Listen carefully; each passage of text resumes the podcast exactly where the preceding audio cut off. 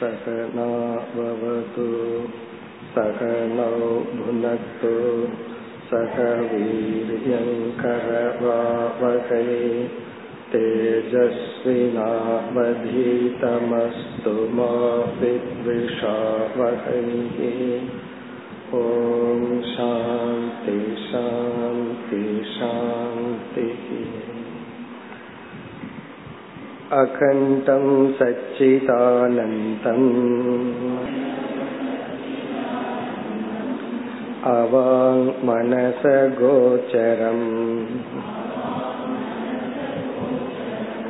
आत्मानमखिलाधारम्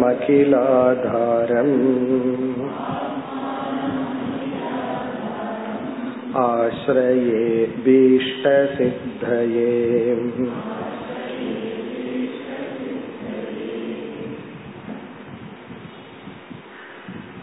ஐம்பத்தி ஆறாவது பகுதி பக்கம் எண்பத்தி ஒன்பது यथा लूता तन्तुकार्यं प्रति स्वप्रधानतया निमित्तम् स्वशरीरप्रधानतया उपादानं च भवति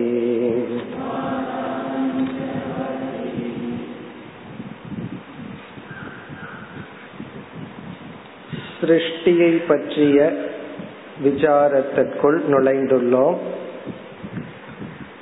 இந்த உலகம் எப்படி தோன்றியது எப்பொழுது தோன்றியது என்ற கேள்விக்கு சாஸ்திரத்துல சொல்ற பதில் இது ஒரு சக்கரம். இப்பொழுதுதான் தோன்றியது என்று சொல்ல முடியாது. தோன்றி மறைந்து தோன்றி மறைந்து அது ஒரு சர்க்கிள் அது ஒரு சக்கரத்தை போல உள்ளது. ஆகவே எப்பொழுது என்ற கேள்விக்கு இடமில்லை. எப்படி தோன்றியது? அதைத்தான் சாஸ்திரம் கூறுகின்றது. நம்ம சிருஷ்டி டாபிக் வந்த உடனே நம்ம எரியாம என்னைக்கு வந்ததுன்னு கேட்டுருவோம். என்று வந்ததுங்கிற கேள்விக்கு பதில் இல்லை. எப்படி வந்தது? அதத்தான் இங்கு ஆரம்பித்தார். அஜானம் என்ற சொல்லில் மாயா என்ற ஒரு தத்துவத்தை ஆசிரியர் அறிமுகப்படுத்தினார். அந்த மாயைக்கு இரண்டு சக்தி உள்ளது என்று கூறினார். ஒன்று ஆவரண சக்தி இனி ஒன்று விக்ஷேப சக்தி. ஆவரண சக்தி என்பது மறைக்கின்ற சக்தி விக்ஷேபம் என்பது படைக்கின்ற சக்தி. அதையெல்லாம் நம்ம உதாகரணத்துல பார்த்தோம். இந்த இரண்டு சக்தியுடன் கூடிய மாயையிலிருந்து இனி சிருஷ்டியானது வர உள்ளது. இந்த உலகமானது படைக்கப்பட உள்ளது. இப்ப இந்த உலகம் படைக்கப்படுகிறது என்றால் எந்த ஒரு படைப்புக்கும் இரண்டு காரணங்களை கூறியாக வேண்டும். அதைத்தான் இந்த பகுதியில் அறிமுகப்படுத்துகின்றார்.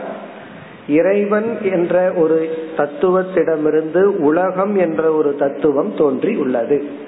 இந்த தோன்றிய இந்த உலகத்துக்கு இரண்டு காரணத்தில் உபாதான காரணமாகவும் நிமித்த காரணமாகவும் எது இருக்கின்றது என்றால் அந்த இறைவனே ஈஸ்வர தத்துவமே உபாதானமாகவும் நிமித்தமாகவும் உள்ளது. அது எப்படி? அதற்கு தான் இந்த உதாகரணத்தில் சிலந்தி பூச்சியை உதாகரணமாக காட்டி சிலந்தியிடமிருந்து நூல் வெளிவருகின்றது வலையானது வருகின்றது அதற்கு சிலந்தியே நிமித்த காரணம் உபாதான காரணம். அது எப்படி ஒன்றே இரண்டு காரணமாக இருக்க முடியும் என்றால் சிலந்தியினுடைய உடல் என்ற நோக்கில் உபாதான காரணம் சிலந்தியினுடைய அறிவு என்ற நோக்கில் உணர்வு என்ற நோக்கில் நிமித்த காரணம். அதே போல இறைவனுடைய சைத்தன்ய அம்சத்தில் பிரம்ம அம்சத்தில் நிமித்த காரணம் இறைவனுடைய மாயா அம்சத்தில் உபாதான காரணம். அதத்தான் நம்ம பார்த்தோம். இப்ப இந்த உதாகரணத்துக்குள் சென்றால் யதா லூதா. எவ்விதம் லூதா என்றால் சிலந்தியானது தந்து காரியம் பிரதி. தந்து என்றால் நூல்.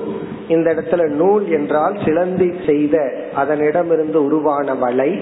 தந்து என்ற காரியம் அதனிடமிருந்து தோன்றிய தந்துவுக்கு பிரதி அதற்கு ஸ்வப்பிரதானதையா நிமித்தம். ஸ்வ என்றால் தன்னுடைய அறிவு தன்னுடைய உணர்வு தன்னுடைய அறிவின் அடிப்படையில் நிமித்தமாகவும் ஸ்வசரீர பிரதான தயா தன்னுடைய உடலின் அடிப்படையில் ஸ்வசரீரம்னா தன்னுடைய உடலின் அடிப்படையில் உபாதானம் பவதி உபாதானமாகவும் இருக்கின்றது. இப்ப இந்த பகுதியில ஆசிரியர் என்ன சொல்ல விரும்புறார்? ஒரே ஒரு பொருள் படைப்புக்கு நிமித்தமாகவும் உபாதானமாகவும் இருக்கும் வாய்ப்பு உள்ளது. பொதுவா நிமித்தம் வேறு உபாதானம் வேறுதான். இது வந்து நார்மல் ரூல் ஒரு கிரியேஷன் வந்தா உபாதான காரணம் ஒன்னு இருக்கும் நிமித்த காரணம் வேறையா இருக்கும். பானைகள் என்று உருவாக்கப்பட்டா களிமண் உபாதான காரணம் அந்த குயவன் நிமித்த காரணம். நகைகள் என்றால் தங்கம்ங்கிறது உபாதான காரணம் அதை செய்பவன் அதை அவ்விதம் வடிவமைத்தவன் நிமித்த காரணம்.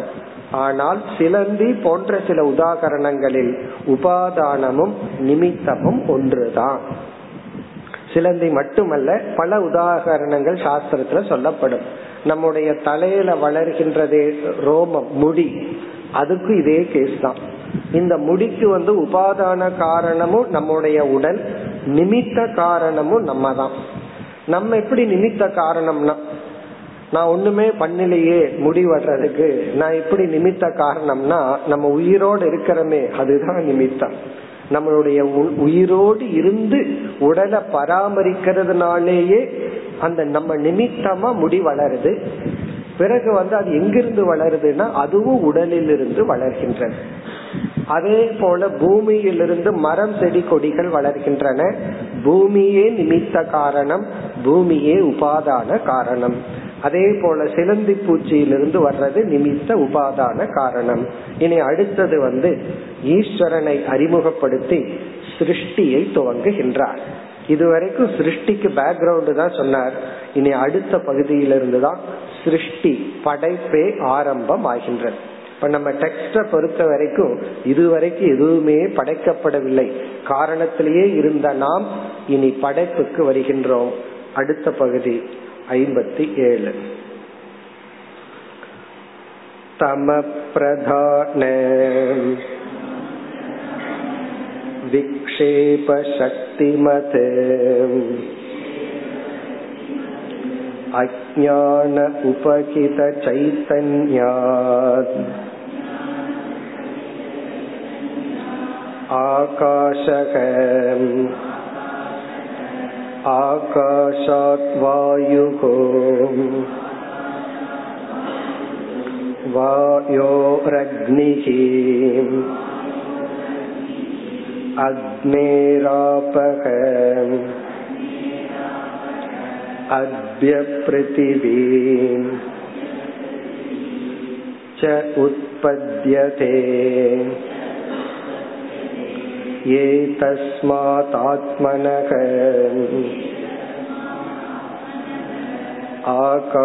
आकाशसम्भूतः इत्यादिश्रुतेः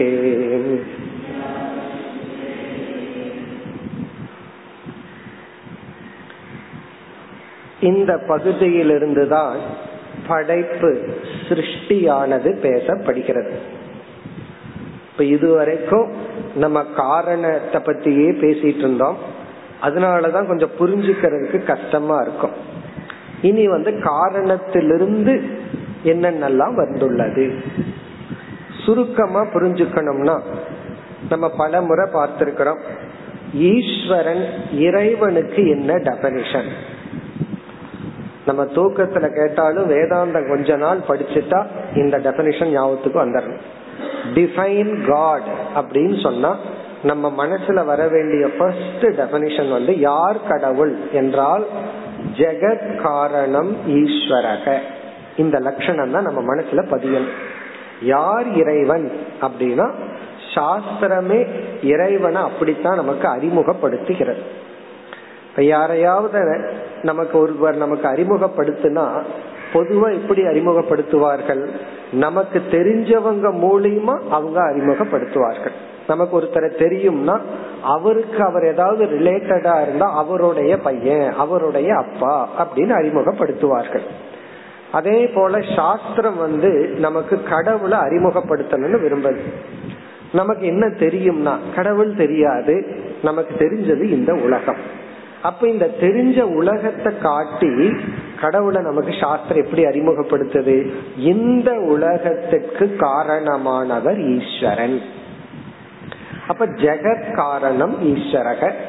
இந்த பகுதியினுடைய சாராம்சம் என்னன்னா ஈஸ்வரனிடமிருந்து இந்த சிருஷ்டி வந்தது. அவ்வளவுதான். எது முதல்ல வந்தது? எப்படி சிருஷ்டி வந்தது? அதெல்லாம் இனி நம்ம சிஸ்டமேட்டிக்கா கிரமமா பார்க்க போறோம்.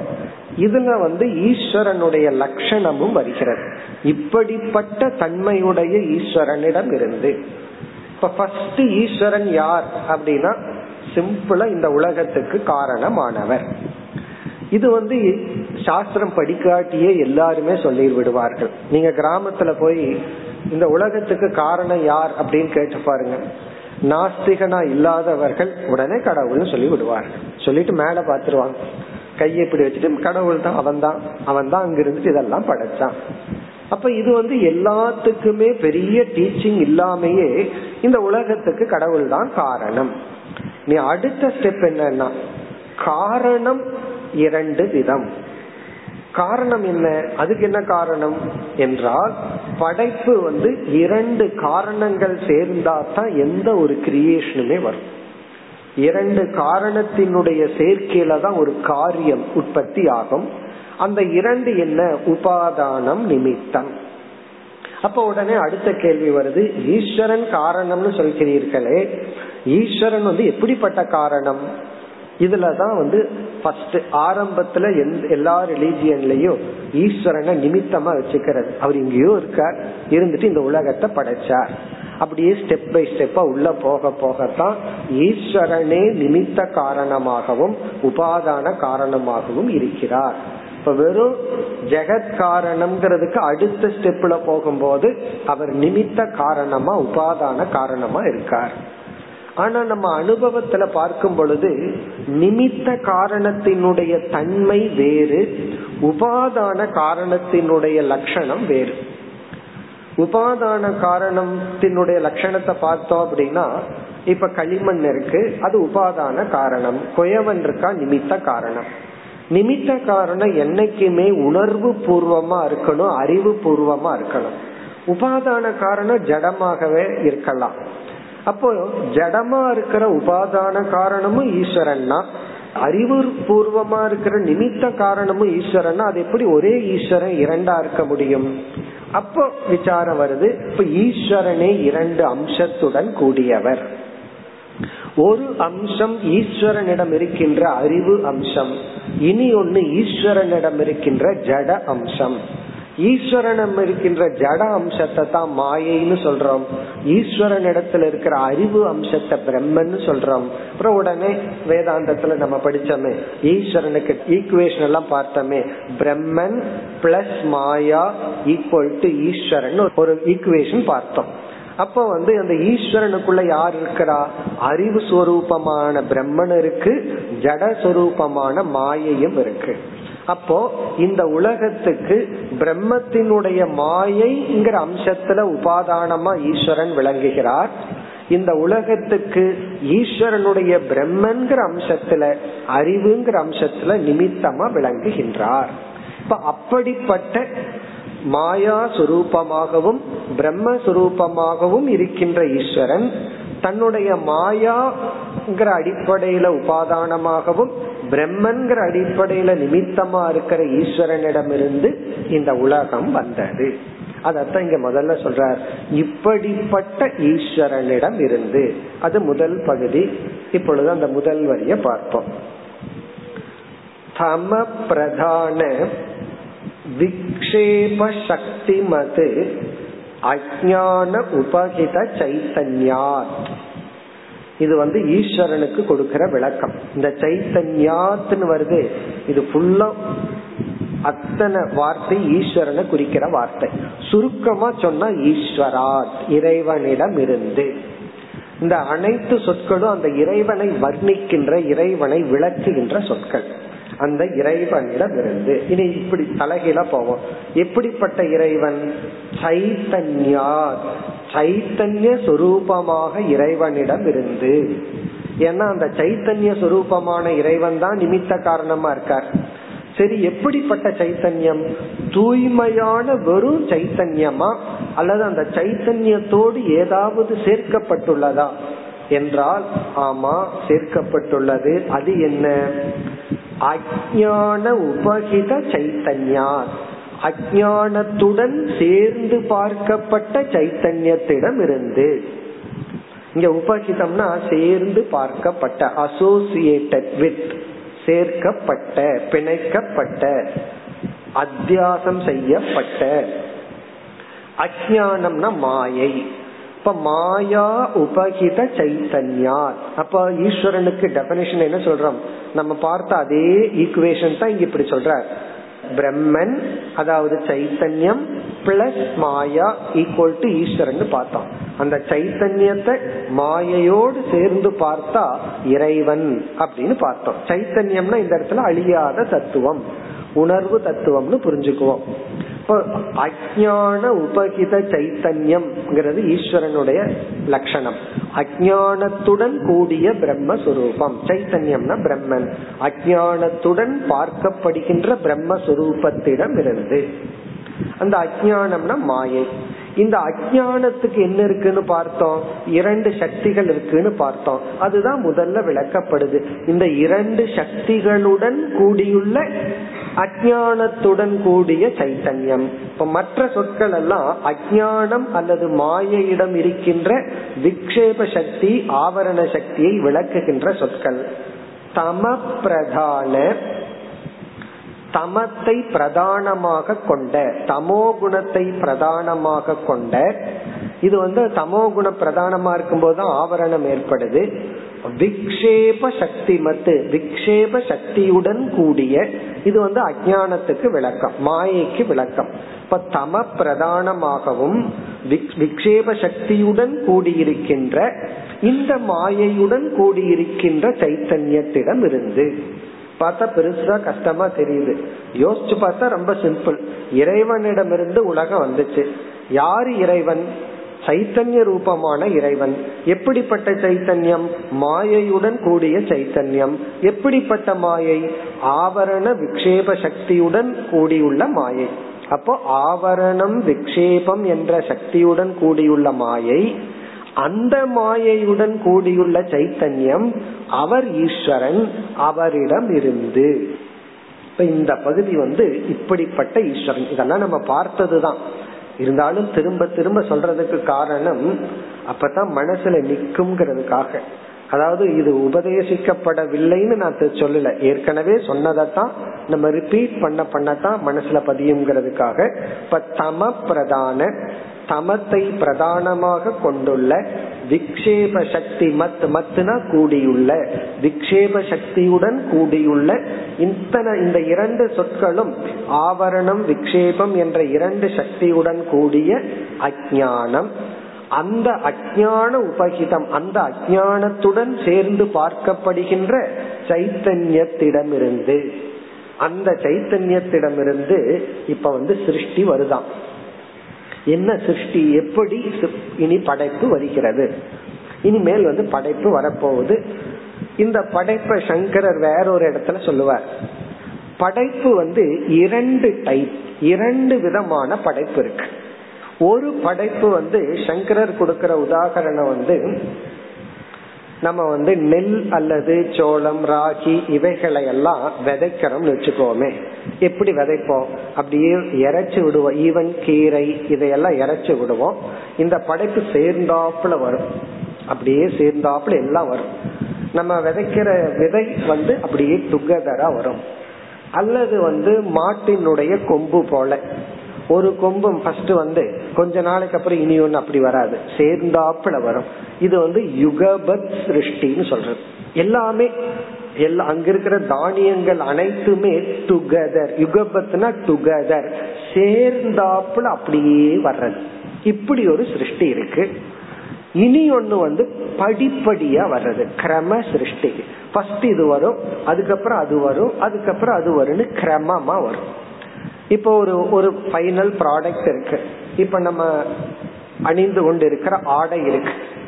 இந்த ஆடை வந்து யுகபத் சிருஷ்டியா கிரம சிருஷ்டியான்னு சொன்னா பஞ்சிலிருந்து பஞ்சுங்கட கிடையாது. இந்த ஆடையெல்லாம் யுகபத் சிருஷ்டினா எப்படி இருக்கணும்? நம்ம வந்து பஞ்சு விதைய போட்ட உடனே ஷர்ட்டா வரணும். அப்படி வர்றதில்லை. ஃபர்ஸ்ட் பஞ்சு வருது. அது ஃபேக்டரிக்குள்ள போன உடனே நூலா மாற்றப்படுது. அந்த நூல் ரிஃபைன் ஆகி துணியா மாற்றப்படுது. அப்புறம் அதுக்கு டை பண்றோம். இவ்வளவு ப்ராசஸ் பண்ணி தான் துணி அப்படிங்கிற ப்ராசஸ் கிடைக்குது. ஃபைனல் ப்ராடக்ட் கிடைக்குது. அப்போ கிளாத் துணி படம் அப்படிங்கிற ஒரு தத்துவம் வந்து எப்படிப்பட்ட சிருஷ்டினா அது வந்து கிரம சிருஷ்டி. ஸ்டெப் பை ஸ்டெப்பா வரும். ஒண்ணு வரும் அதுவே ரிஃபைன் ஆகி ரிஃபைன் ஆகி அப்படியே வரும். பஞ்சு நூலாகி நூலு துணியாகி துணி ஷர்ட்டா மாறி வரும். இனி ஒரு விதமான சிருஷ்டி என்னன்னா அப்படியே எல்லாம் டுகெதரா வர்றது. இந்த படைப்பு எப்படின்னா இது யுகபத் சிருஷ்டி அல்ல இது கிரம சிருஷ்டி. கடவுள் வந்து எல்லாத்தையும் அப்படியே படைச்சிடல. அது வந்து நம்ம கனவுல தான் அப்படி வரும். கனவுல நம்ம வந்து ஒரு உலகத்தை படைக்கிறோம். அப்ப ஃபர்ஸ்ட் ஆகாசம் வாயு இதெல்லாம் வந்து அதுக்கப்புறம் கொஞ்சம் கொஞ்சமா எல்லாம் வரப்போகுது. அப்படியே ஒரு உலகம் வரும். நம்ம படைச்ச உலகம் இருக்கே. பகவானை விட பவர்ஃபுல் பகவானாவது கிரமமா படைக்கிறாரு. நம்ம அக்கிரமமா உடனே படைச்சிடறோம். அப்படியே எல்லாம் வந்து நிக்கும் மேஜிக் மாதிரி. அப்புறம் திடீர் திடீர்னு மாறி நிக்கும் இப்ப கனவுல நம்ம படைக்கிறது எல்லாம் டுகெதர் தோன்றும். ஆனா பகவான் இந்த உலகத்தை சிருஷ்டி பண்ணும்போது எல்லாத்தையும் அப்படியே படைக்கல. அப்படியே படைச்சிருந்தா என்ன ஆகும்? திடீர்னு இந்த சிருஷ்டி எல்லாம் வந்துடும் அவங்கவுங்க அப்படியே நிற்பார்கள். காணாம போறது அப்படியே காணாம போயிடுவோம் அப்படி இல்லை.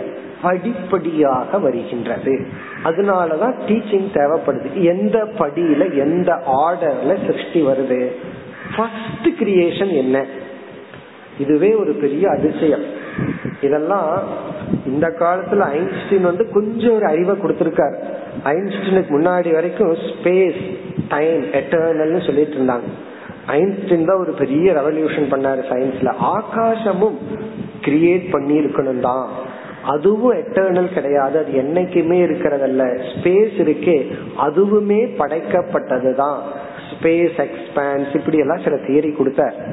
அது வந்து நம்ம சாஸ்திரத்துல வந்து சிருஷ்டிய பற்றி பேசும் பொழுது ஃபர்ஸ்ட் கிரியேஷன் முதல்ல என்ன தோன்றியது அப்படின்னா ஆகாஷக. அதான் சொல்ற சைத்தன்யாத் ஆகாஷக. ஆகாசம் என்ற தத்துவம் தோன்றுகிறது.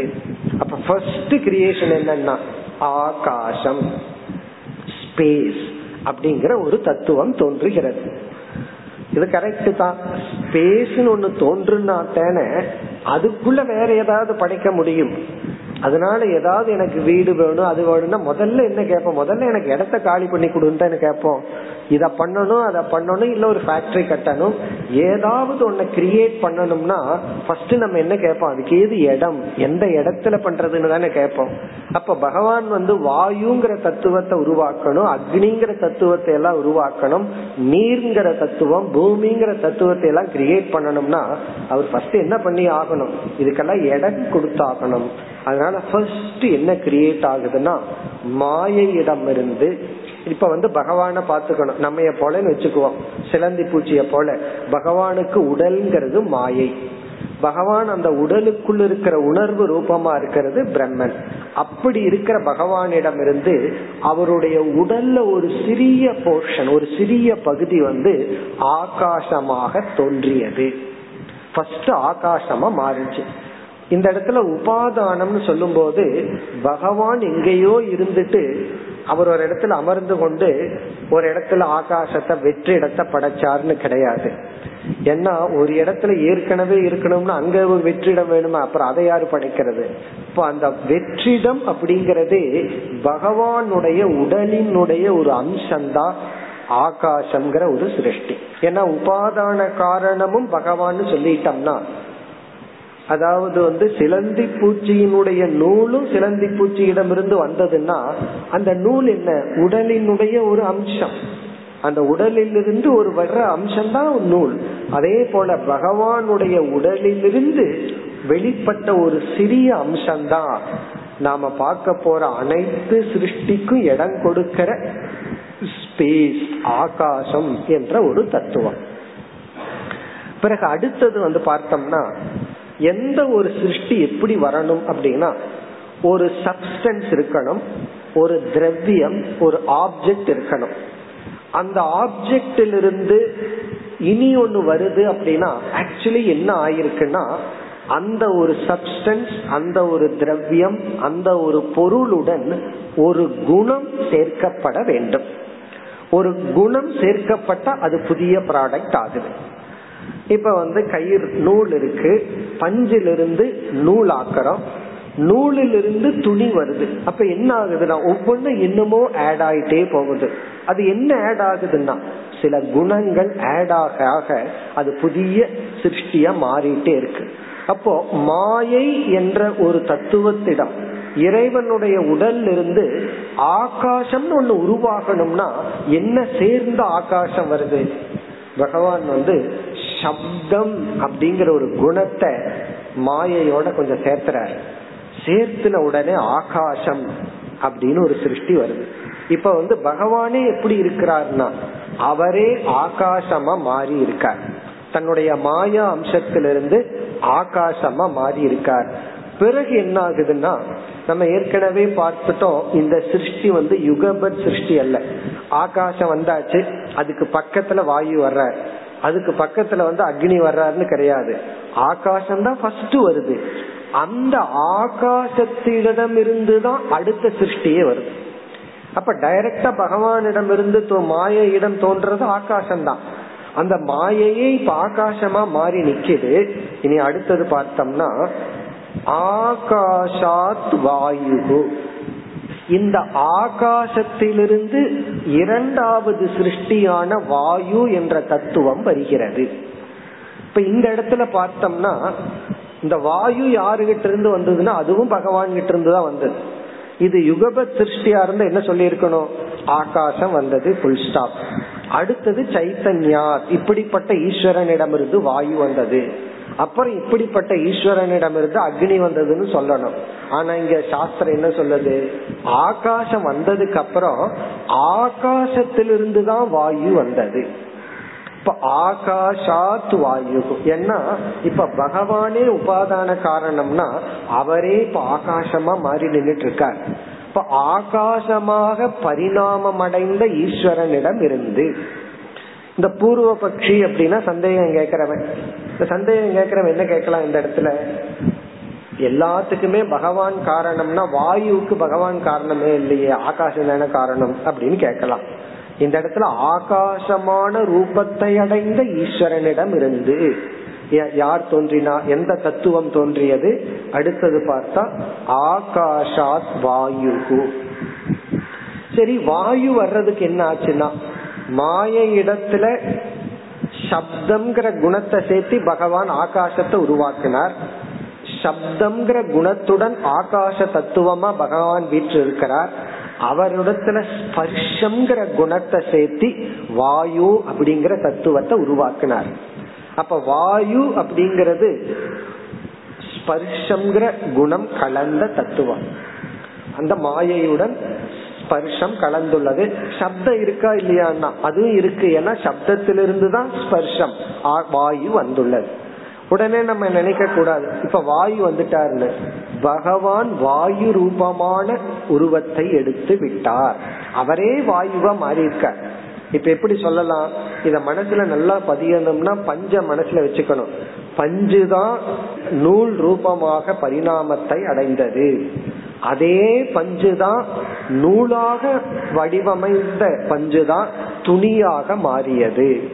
துணியாக மாறிய பஞ்சுதான் வண்ண வண்ண கலர் வண்ணத்துடன் மாறியது. அதுவே விதவிதமான ஆடைகளாக மாறின. கடைசியில யாருன்னா பஞ்சுதான்.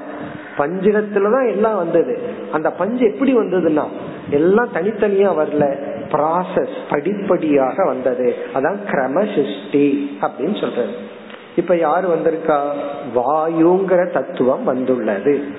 இனி வாயோகோ அக்னிகி வாயு என்ற தத்துவத்திடமிருந்து அக்னி என்ற தத்துவமானது தோன்றி உள்ளது வாயோர் அக்னிகி இப்ப வாயு ரூபமா பகவான் இருக்கார். வாயு ரூபமா இருக்கிற பகவான் இடத்துல இப்ப ரெண்டு குணம் இருக்கு. சப்தம் ஸ்பர்ஷம்னு.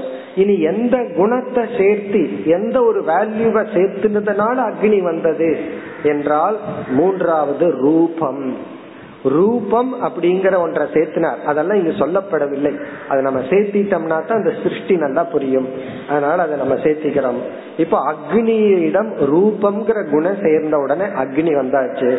இப்ப பகவான் எப்படி இருக்கிறார்னா வெறும் மாயையும் சைத்தன்யமா இருந்த ஈஸ்வரன் மாயையில் இருக்கிற ஒரு சிறிய அம்சத்தை எடுத்துட்டு அதுல சப்தத்தை சேர்த்து ஆகாசமா மாறி நின்னார். ஆகாசமா மாறி நிக்கிற பகவான் உடனே இனியொரு குணத்தை சேர்த்திட்டு வாயுவா மாறினார் ஸ்பர்ஷத்தை சேர்த்திட்டு ரூபத்தை சேர்த்திட்டு அக்னியா மாறினார். இனி அக்னி ரூபமாக இருக்கின்ற ஈஸ்வரனிடமிருந்து அக்னேகே ஆபக.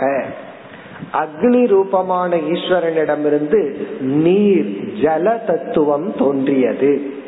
ஜலம். சரி எந்த ஒரு குணத்தை சேர்த்து ஜலமா வந்தார்? ரசக. ரசம்ங்கிற குணத்தை சேர்த்து. சப்தம்ங்கிறது நமக்கு தெரியும். ஸ்பர்ஷம்னா தொட்டு உணர சக்தி. ரூபம்னா ஃபார்ம் ரசம்னா டேஸ்ட் ரசம் அப்படிங்கிற ஒரு குணத்தை சேர்த்து ஜல ரூபமா பகவான் ஜல தத்துவமாக பகவான் தோன்றினார். இனி அத்ய பிருத்திவி. ஜல ரூபமாக இருக்கின்ற பகவானிடமிருந்து கந்தக என்ற குணத்தை சேர்த்தி பிருத்திவி என்ற தத்துவமாக தோன்றினார். கந்தக ஸ்மெல் பிருத்திவி. இப்ப நம்ம எப்படி புரிஞ்சுக்கணும்? பகவானிடமிருந்து ஆகாசம் வந்தது உடனே பகவான மறந்துடக்கூடாது. அல்லது வந்து நான் பகவானை தான் சொல்லுவேன் ஆகாசத்தை விட்டுருவேன்னு ஆகாசத்தையும் விடக்கூடாது. மீண்டும் பகவானிடமிருந்து வாயு வந்ததுன்னு சொல்லக்கூடாது. பகவானிடமிருந்து ஆகாசம் வந்ததுன்னா பகவான் ஆகாசமாக மாறினார். ஆகாசமான ரூபத்தை அடைந்த பகவானிடமிருந்து அடுத்த தத்துவமானது வாயு தத்துவம் தோன்றியது. வாயு தத்துவமாக பகவான் மாறி நின்றார். வாயுவாக மாறி நிற்கிற பகவானிடமிருந்து அக்னி வந்தது. அக்னியாக உள்ள பகவானிடமிருந்து ஜலம் ஆப்பக ஜல தத்துவம் ஜல தத்துவம் இருந்து பிருத்திவி வந்தது.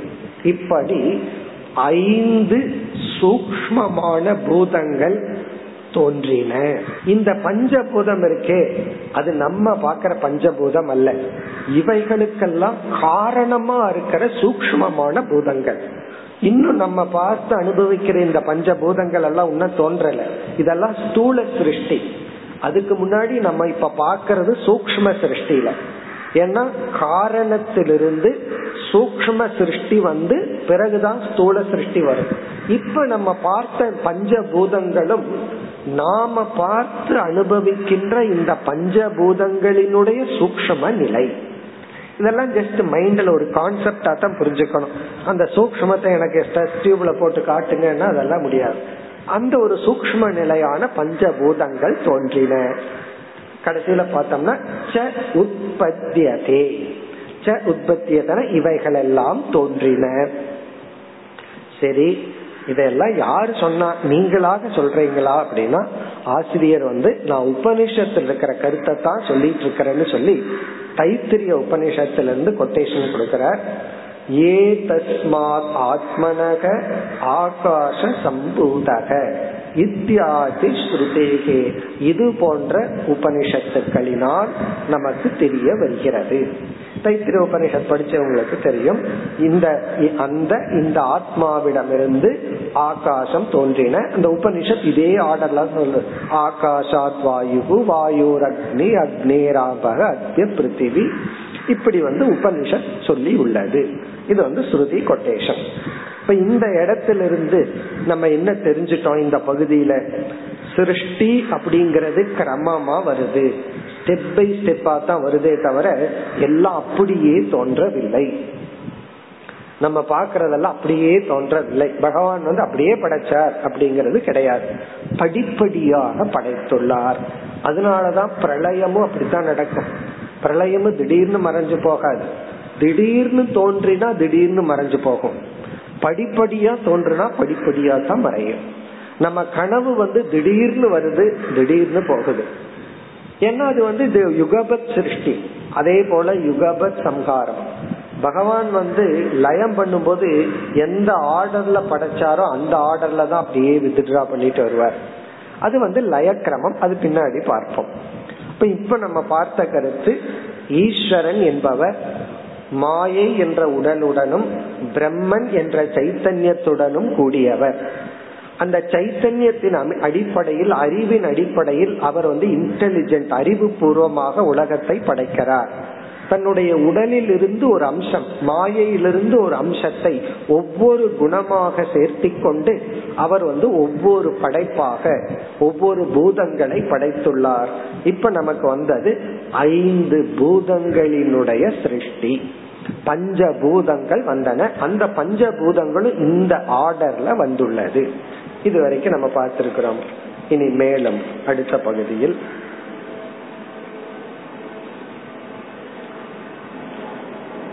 तेषु जाड्य आधिक्य दर्शनात् तमप्राधान्यम् तत्कारणस्य तदानीं सत्त्वरजस्तमांसीम् कारणगुण प्रक्रमेण तेषु आकाद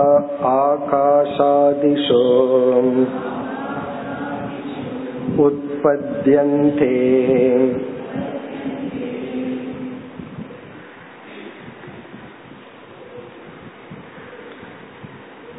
இந்த இடத்தில் இந்த சிருஷ்டியினுடைய காரண தத்துவத்தை பற்றிய சில கருத்துக்களை ஆசிரியர் குறிப்பிடுகின்றார் நாம பார்த்த சிருஷ்டி இப்ப உருவான சிருஷ்டி இருக்கே இந்த சிருஷ்டி ஐந்து பூதங்கள்னு பார்த்தோம். நாம வந்து நமக்கு தெரியும் இப்ப பஞ்சபூதங்கள். இதனுடைய காரண நிலையில் இருக்கிற பூதங்கள்னு பார்த்தோம். நாம அனுபவிக்கின்ற இந்த பூதங்கள் வந்து இயற்கையா ஜடமானதா உணர்வு பூர்வமானதா அப்படின்னு கேட்டா நம்ம என்ன பதில் சொல்லுவோம்? ஆகாசம் வந்து உணர்வுடையதா ஜடமானதா?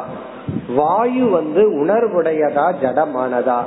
அக்னி ஜடமா உணர்வுடையதா? நீர் வந்து எப்படி? ஜடம பூமி எப்படின்னு பார்த்தா இவைகள் எல்லாமே ஜடமானதுன்னு நமக்கு தெரியுது. ஏன்னா நான் தான் நம்ம மனசுதான் சேதனமா இருக்கு. பார்க்கிற இந்த பஞ்ச பூதங்கள் ஜடமா இருக்கு. இந்த ஜடமா இந்த பூதம் இருக்குன்னா நம்ம பாக்குறது இதுக்கு காரணமா உள்ள அந்த பூதங்களும் ஜடம்தான். ஆகவே என்ன? மாயையுமே இயற்கையில ஜடம்தான்.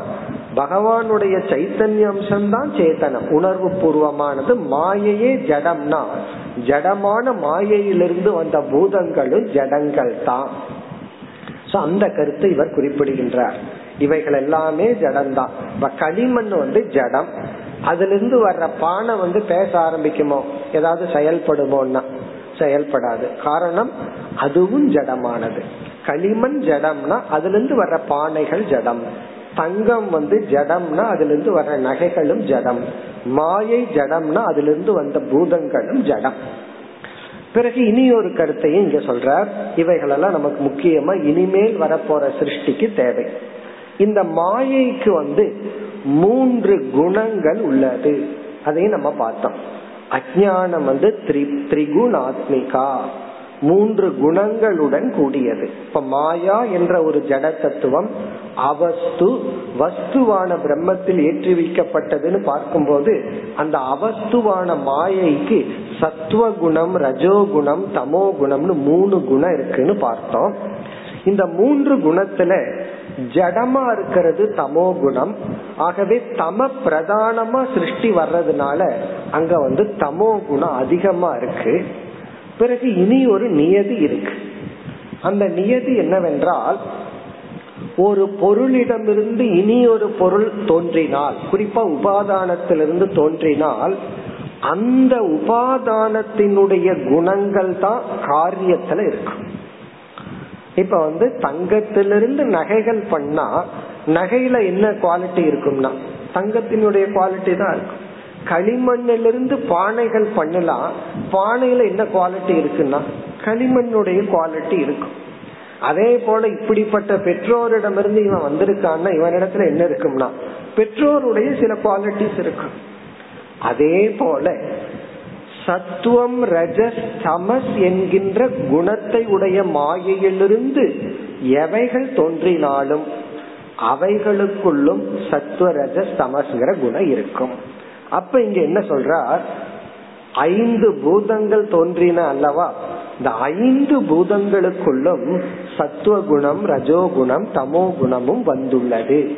ஏன்னா காரணத்தினுடைய குணங்கள் தன்மைகள் காரியத்தில் பிரவேசிக்கும் அப்படிங்கறது ஒரு லா ஒரு நியதி ஒரு நியாயம். என்ன நியாயம்னா காரண குணங்கள் காரியத்தில் பிரவேசிக்கும். அந்த நியாயப்படி பார்க்கும் பொழுது சத்துவம் ரஜஸ் தமஸ் என்ற குணங்களை உடைய மாயையிலிருந்து ஆகாசம் போன்றவைகள் தோன்றியதனால் இந்த பஞ்ச பூதத்துக்குள்ளேயும் மூன்று குணங்கள் உள்ளன. இந்த கருத்து இங்க ஒரு இன்ஃபர்மேஷனா சொல்ற ஏன்னா இதெல்லாம் தான் இனிமேல் வரப்போற சிருஷ்டிக்கு தேவைப்படும். அதனால அதை இங்க சொல்லி வைக்கிறார். இந்த பகுதிக்குள் போனோம்னா தேஷு தேஷு என்றால் இவைகளில். தேசுனா இவைகளில்.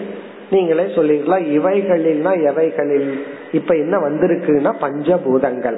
ஆகவே இந்த ஐந்து பூதங்களில் பஞ்சபூதேஷு.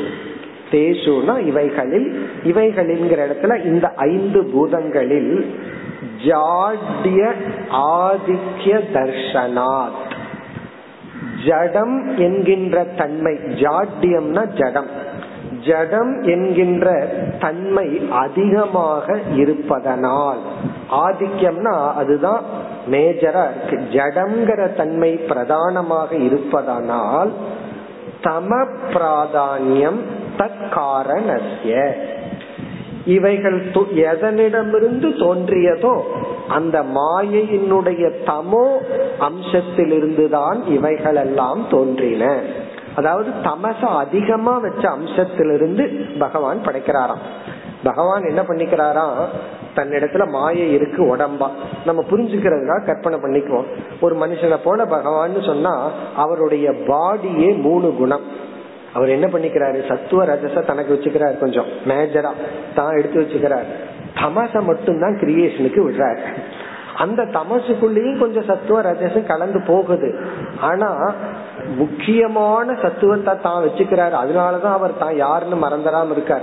அதையும் நம்ம கொடுத்துட்டாருன்னு வச்சுக்குவோமே.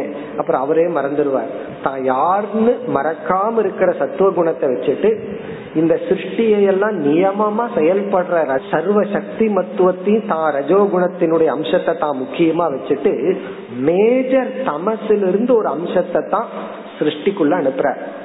அதனாலதான் புருஷ சூக்தத்தில எல்லாம் ஒரு கால் பகுதி தான் சிருஷ்டி மீதி பகுதி எல்லாம் பகவானுடைய தெரியாத அம்சம்னு சொல்லி வர்ணிக்கப்பட்டுள்ளது. அதாவது ஒரு பாதம் தான் இந்த உலகம்னு ஏன் அங்க வர்ணிக்கப்பட்டுள்ளதுன்னா தமசுல ஒரு சின்ன அம்சம் அதுக்குள்ள சத்துவ ரஜசும் கொஞ்சம் சேர்ந்து போகுது. ஆனா பிரதானமா சத்துவ ரஜஸ் எல்லாம் தான் வச்சுக்கிறாரு. தம பிரதானமாகத்தான் சிருஷ்டியையே ஆரம்பிக்கிறார். அதுதான் இங்க சொல்லப்படுது. தத் காரணசிய இந்த பூதங்களுக்கு காரணமாக உள்ள மாயையும் தமோ அம்சமான மாயையிலிருந்து தான் இவைகள் வந்துள்ளது. ஏன்னா வந்ததெல்லாம் ஜடமா இருக்கு. வந்ததெல்லாம் ஜடமா இருக்கிறதுனால இங்க ஆசிரியர் என்ன சொன்னார்? ஜடமா வந்துள்ளதுன்னா இதனுடைய காரணமும் ஜட பிரதானமான அம்சத்திலிருந்து தான் வந்திருக்கு அப்படின்னு சொல்றார். இனி அடுத்தது ததானீம் அப்பொழுது ததானீம் அப்படின்னா சிருஷ்டி காலம் அப்பொழுதுனா அந்த சிருஷ்டி காலத்தில் சத்துவ ரஜஸ்தமாம்சி மாயையிடம் கூடியுள்ள இந்த மூன்று குணங்கள். சத்துவம் ரஜஸ் தமஸ் என்ற மூன்று குணங்கள். சத்துவ ரஜஸ் தமாம்சி. சத்துவ குணம் ரஜோகுணம் தமோகுணம் என்ற மூன்று குணங்கள். காரண குண பிரக்கிரமேன காரண குண பிரக்கிரமேன இதுதான் நியாயம். காரண குண பிரக்கிரம நியாயக அப்படின்னு பேர். நியாயகன ஒரு நியதி ஒரு லா பிரக்கிரமகங்கிற வார்த்தைக்கு டிரான்ஸ்பர் அப்படின்னு அர்த்தம். டிரான்ஸ்பர் டிரான்ஸ்பர்னா கொடுத்தல். காரண குண பிரக்கிரமம் அப்படின்னா இப்ப வந்து பஞ்சு இருக்கு. பஞ்சு வந்து அடுத்த ப்ராடக்டுக்கு என்ன பண்ணுதுன்னா தன்னுடைய குணத்தை நூலுக்கு கொடுக்குது. தன்னுடைய தன்மைய தன்னிடமிருந்து உருவாகின்ற ஒன்றுக்கு கொடுக்கிறதுக்கு பேர் தான் காரண குண பிரக்கிரமக. காரண குணத்தினுடைய டிரான்ஸ்பர் என்ற நியாயப்படி. அப்படின்னு அர்த்தம். இது இயற்கை தானே. இப்ப பஞ்சிலிருந்து ஷர்ட் பண்ணணும் அப்படின்னா அந்த குணம் இருக்கும் பஞ்சினுடைய குணம் இருக்கும். பாலிஸ்டர்ல இருந்து பண்ணணும் அப்படின்னா அதனுடைய குணம் இருக்கும். பட்டிலிருந்து ட்ரெஸ் பண்ணணும்னா அதனுடைய குணம் இருக்கும். பட்டினுடைய தன்மை இருக்கும். அப்ப பட்டு என்ன பண்ணுதுன்னா பட்டு வந்து தன்னுடைய குணத்தை சாரிக்கு கொடுக்குது. காட்டன் தன்னுடைய குணத்தை ஷர்ட் வேஷ்டிக்கு கொடுக்குது. அப்போ நம்ம ஃபைனல் ப்ராடக்ட்ல ஒரிஜினலுடைய குணம் அதுல ரிஃப்ளெக்ட் ஆகுது. அதே போல மாயையிடம் இருக்கின்ற சத்துவம் ரஜஸ் தமஸ் என்ற குணங்களும் இந்த பஞ்ச பூதத்துக்குள்ள இருக்கு. அதுதான் இங்க பாயிண்ட் இங்க பாயிண்ட் என்னன்னா ஆகாசத்துக்குள்ள நம்ம சப்தம் மட்டும் இருக்குன்னு பார்த்தோம். இங்க என்ன சொல்றாரு? வாயுக்கு வரும்போது சப்தம் ஸ்பர்ஷ ரெண்டு குணம் மட்டும் இருக்குன்னு நினைச்சோம். அக்னிக்கு வரும்போது சப்த ஸ்பர்ஷ ரூபம் மூணு இருக்குன்னு பார்த்தோம். இங்க என்ன சொல்றார்? அது உண்மைதான். அதே சமயத்துல ஆகாசம் வாயு அக்னி நீர் பூமி இந்த அஞ்சுக்குள்ளயும் மூன்று குணங்களும் இருக்கு. ஏன்னா இவைகள் எல்லாம் மாயையிடம் இருந்தது. இந்த நியாயப்படி ஆகாசத்துல சத்துவரஜ சமோ குணம் இருக்கு வாயுல சத்துவரஜ சமோ குணம்னு படைக்கப்பட்ட பஞ்சபூதங்களில் மூன்று குணங்களும் வந்துள்ளன.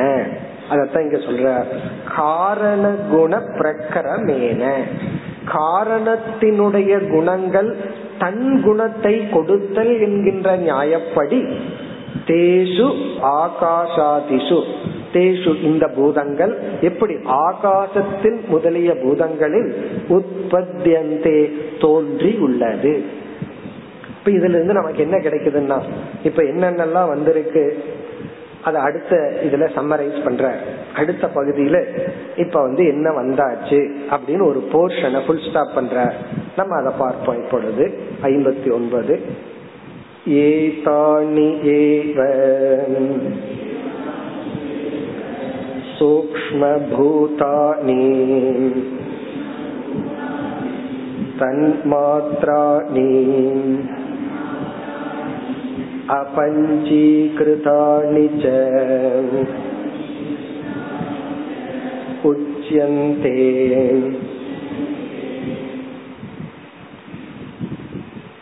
இந்த லைன்ல ஒரு சிருஷ்டி ஒரு விதமான சிருஷ்டிய கன்க்ளூட் முடிவுரை செய்கிறார். அதாவது நம்ம வந்து சிருஷ்டிய வந்து நான்கு ஸ்டேஜ்ல பார்க்க போறோம். அதுல ஃபர்ஸ்ட் ஸ்டேஜ் ஆஃப் சிருஷ்டி இதோட முடியுது. ஃபர்ஸ்ட் ஸ்டேஜ் ஆஃப் சிருஷ்டி என்னங்கிறது இங்க முடிவுரை பண்றார். ஏதானி ஏவ. ஏதானின இவைகள் தான் சூக்ம பூதானி சூக்மமான பூதங்கள். அப்போ சிருஷ்டி அப்படிங்கிற ஆர்டர்ல ஃபர்ஸ்ட் ஃபேஸ் ஆஃப் கிரியேஷன் வந்து ஃபர்ஸ்ட் ஃபேஸ் முதல் கட்டம். அது என்னன்னா ஐந்து சூக்ம பூதங்கள். அதுதான் ஃபர்ஸ்ட் ஃபேஸ் சூக்ம பூதானி அந்த சூக்ம பூதங்களை ஃபர்ஸ்ட் ஃபேஸ் ஆஃப் கிரியேஷனை கொஞ்சம் அடுத்த இரண்டு சொற்களால விளக்கிறார். தன்மாத்ராணி. இந்த முதல் கிரியேஷனை முதல் உருவாக்கப்பட்ட பஞ்சபூதங்களை தன் மாத்திரைகள் என்று அழைக்கின்றோம். இப்படி அழைக்கிறோம் அவ்வளவுதான். அபஞ்சீகிருதானி பஞ்சீகரணம் செய்யப்படாத பூதங்கள் என்றும் அழைக்கிறோம். உச்சியந்தே என்று கூறப்படுகிறது. இந்த அபஞ்சீகிருதம்னா என்னங்கிறத நம்ம பிறகு பார்ப்போம். தன் மாத்திராணிங்கிறதையும் பிறகு பார்ப்போம். அடுத்த ஸ்டேஜுக்கு வந்தோம்னா நமக்கு அது புரியும். இப்ப இதோடு ஒரு ஃபேஸ் ஆஃப் சிருஷ்டி முடிவடைகிறது. அந்த நாலு என்னன்னு சொன்ன உடனே உங்களுக்கு புரிஞ்சிடும் கஷ்டம் அல்ல இப்ப முதல் சிருஷ்டி வந்து ஆகாசமா இருந்தாலும் உடனடியே தொடர்ந்து அஞ்சு வந்து அப்படியே நிக்குது. அது வந்து ஃபர்ஸ்ட் ஸ்டேஜ் இந்த ஆகாசத்துல ஆரம்பிச்ச உடனே நிக்கிறது இல்ல ஆகாசத்திலேயே ஸ்டக் ஆகிறது இல்ல சிலதெல்லாம் கொஞ்சம் தூரம் போய் ஸ்டக் ஆகி நிக்கும். அப்புறம் கொஞ்சம் தூரம் போய் ஸ்டக் ஆகி நிக்கிறது போல சில சிடிஸ் எல்லாம் அப்படி ஆகும். போய் போய் ஸ்டக் ஆகி ஸ்டக் ஆகி நிற்கும் அப்படி ஃபர்ஸ்ட் கிரியேஷன்ல வந்து ஆகாசத்தோட ஸ்டக் ஆகாம பிருத்திவி வரைக்கும் ஸ்டக் ஆகி நிக்கிறது இது வந்து ஃபர்ஸ்ட் ஃபேஸ் அப்ப முதல் ஃபேஸ் வந்து சூக்ம பூத சிருஷ்டி. அதத்தான் இங்க கன்க்ளூட் பண்ற இந்த சூக்ம பூத சிருஷ்டி எப்படி வந்தது அது ஞாபகம் வச்சுக்கணும். அஞ்சு பூதங்களும் யுகபத் சேர்ந்தாப்ல வரல. மாட்டு கொம்ப போல வரல. சங்கரர் கொடுக்கிற உதாரணம். ஏன்னா மாட்டு கொம்பு சேர்ந்தாப்புல தானே வருது. அப்படி யுகபத் வரல. அல்லது வந்து பயிர் வர்ற மாதிரி வரல. கிரமமா வந்துள்ளது. படிப்படியா வந்தது. ஆகாசம் வந்து வாயு வந்து ஒவ்வொன்றுக்குள்ளேயும் ஒவ்வொரு குணங்கள் சேர்ந்து வந்து பிறகு இவைகள் எல்லாத்துக்குள்ளேயும் சத்துவரஜஸ் தமஸ் அப்படிங்கிற தன்மையும் இருக்கு. இனி செகண்ட் ஃபேஸ் ஆஃப் கிரியேஷன் வந்து நம்ம அனைத்து ஜீவராசிகளினுடைய சூக்ம சரீர சிருஷ்டி. நம்மளுடைய மனங்கள் எல்லாம் இனிமேல் படைக்கப்பட உள்ளது. நம்மளுடைய மனங்கள்னா எல்லா ஜீவராசிகளினுடைய சூக்ம சரீரம். அப்ப ஃபர்ஸ்ட் கிரியேஷன் வந்து சூக்ம பூதம். அதாவது இத பார்த்தோம் அப்படின்னா நம்ம மகான்கள் எல்லாம் எவ்வளவு சிஸ்டமேட்டிக்கா திங்க் பண்ணி என்டையர் யூனிவர்ஸையே ரொம்ப பர்ஃபெக்டா பிளான் பண்ணி எப்படி கிரியேஷன் வந்திருக்கு அப்படின்னு சொன்னார்கள். அப்புறம் கடைசியில என்ன பண்ண போறாங்க? அது அதை விட ஆச்சரியம். இதெல்லாம் மித்தியா. இதெல்லாம் பொய் தான் அது கொடுக்கற உதாகரணம் பொய்யா இருக்கிற இதுக்கு எதுக்கு இப்படி எல்லாம் கிரமமா? எப்படின்னு பொய்ன்னு தான் சொல்ல போறீங்க. அது எப்படியோ வந்துட்டு போகட்டுமே. அப்படின்னு ஒரு கருத்து இருக்கு. அதுக்கு சாஸ்திரத்துல கொடுக்குற எக்ஸாம்பிள் ஒரு குழந்தை வந்து நம்ம எல்லாம் குழந்தையா இருக்கும் போது மண்ணு இலை எல்லாம் வச்சுட்டு சாப்பாடு செஞ்சு விளையாடுவோம். சோறு பண்ணி விளையாடுறோம். ஏன்னா பெரியவங்க அதை செய்யறாங்க சாப்பிடுறாங்க. அதனால குழந்தைங்க என்ன பண்ணுமா? ஒரு இலைய வச்சுட்டு சாதம் பண்ற மாதிரி பண்ணும். பிறகு அது சாப்பிடணுமே. என்ன பண்ணும்னா ஆக்ட் பண்ற மாதிரி ஆக்ட் பண்ணும். அது ஆக்ட் பண்றதுதான். உண்மையிலேயே அது சாப்பிட போகல. அது பொய் தான் ஆனாலும் அந்த சாதத்தை எடுத்து வாயில போடுற மாதிரி தான் ஆக்ட் பண்ணுமே தவிர காதுல போடுற மாதிரி ஆக்ட் பண்ணாதான். எப்படி எல்லாம் உதாரணத்தை அப்சர்வ் பண்ணி வச்சிருக்காங்க? இல்ல இல்ல கண்ணுல போடுற மாதிரி ஆக்ட் பண்ணாதான். எப்படியும் பொய் தான் ஏன் காதுல போடுற மாதிரி ஆக்ட் பண்ண என்னன்னு லாஜிக் கேட்டா பொய்யா இருந்தாலும் அதுல ஒரு சிஸ்டமேட்டிக்கா இருக்கணும். அது பொய் தான் ஆனா வாயில போடுற மாதிரி தான் பொய் பண்ணணும்.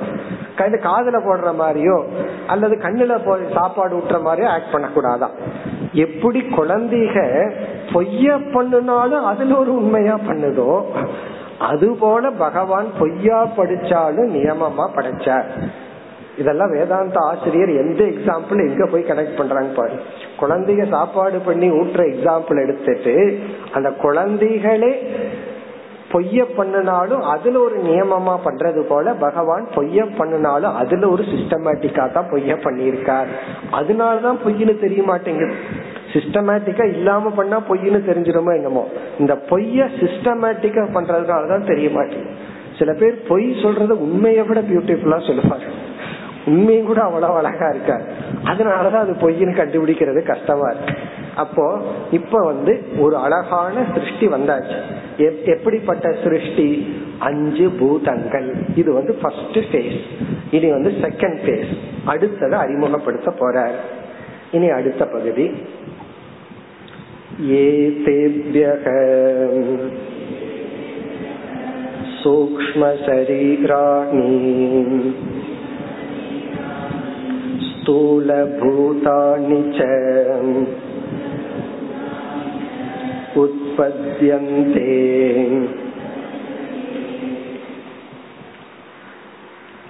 ஏதேபியக இவைகளிடமிருந்து இவைகளிடமிருந்துனா ஐந்து சூக்ம பூதங்களிடமிருந்து சூக்ம பூதேபியக பஞ்ச சூக்ம பூதேபியக இனி ஆசிரியரை தெளிவுபடுத்துற இனி என்னென்னலாம் வரப்போகுது? அடுத்த ஸ்டேஜ் ஆஃப் சிருஷ்டி என்ன? நம்ம நாலுன்னு பார்த்தோம். அதுல செகண்ட் அடுத்தது சொல்றார் சூக்ம சரீராணி.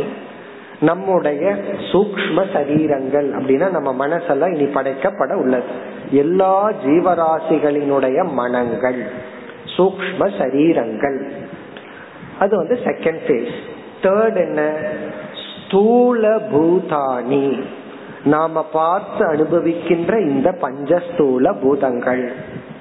உற்பத்தியந்தே. இவைகளெல்லாம் இனி வரப்போகிறது. அப்படின்னு ஆசிரியர் வந்து அடுத்தது என்ன கிரியேஷன் அப்படிங்கறத அறிமுகப்படுத்திட்டார். இதுல முதல் சிருஷ்டி வந்து ஃபர்ஸ்ட் ஃபேஸ் ஆஃப் கிரியேஷன் வந்து முதல் கட்டம் வந்து ஐந்து சூக்ம பூதங்கள். இரண்டாவது வந்து இந்த அஞ்சு சூக்ம பூதங்களிலிருந்து நம்முடைய மனங்கள் சூக்ம சரீரம் ஷரீரங்கள் மூன்றாவது வந்து ஸ்தூல பூதங்கள். நான்காவது வந்து இந்த ஸ்தூல பூதத்திலிருந்து ஸ்தூல சரீரங்கள் நம்முடைய உடல்கள். இந்த உடல்களை இவர் இங்க சொல்லல அதை நம்ம சேர்த்திட்டோம்னா நான்கு. இப்ப சூக்ம பூத சிருஷ்டி சூக்ம சரீர சிருஷ்டி ஸ்தூல பூத சிருஷ்டி ஸ்தூல சரீர சிருஷ்டி. இதுதான் கிரியேஷன் நம்ம படைப்பே இப்படித்தான் அமைந்துள்ளது. சூக்ஷமமான ஐந்து பூதங்கள் அந்த சூக்மமான பூதத்திலிருந்து அனைத்து ஜீவராசிகளினுடைய சூக்ம சரீரங்கள் அந்த சரீரத்திலிருந்து அதோட ஒரு ஸ்டேட் அது ஃபுல் ஸ்டாப் அப்புறம் வந்து ஸ்தூல பூதங்கள். இப்ப நம்ம பார்த்து அனுபவிக்கிற பஞ்ச பூதங்கள் இந்த ஸ்தூல பூதத்திலிருந்து ஸ்தூல உடல்கள். இப்ப சூக்ம பூத சூக்ம சரீர. ஸ்தூல பூத ஸ்தூல சரீர சிருஷ்டி. இதுதான் கிரமம். இனி பார்த்தோம்னா அடுத்த அறுபத்தி ஓராவது பகுதியில் ஆரம்பிச்சு எண்பத்தி ஒன்பது வரை. எவ்வளவு தூரம் போப்பாரா பாருங்க. அறுபத்தி ஒன்னு அடுத்த பகுதியிலிருந்து எண்பத்தி ஒன்பது வரை சூக்ம சரீர சிருஷ்டி. நம்முடைய மனம். அதுக்கெல்லாம் லட்சணம் கொடுக்க போற. நம்மளுடைய மனம் எவ்வளவு பகுதிகளாக பிரியப்பட்டுள்ளது.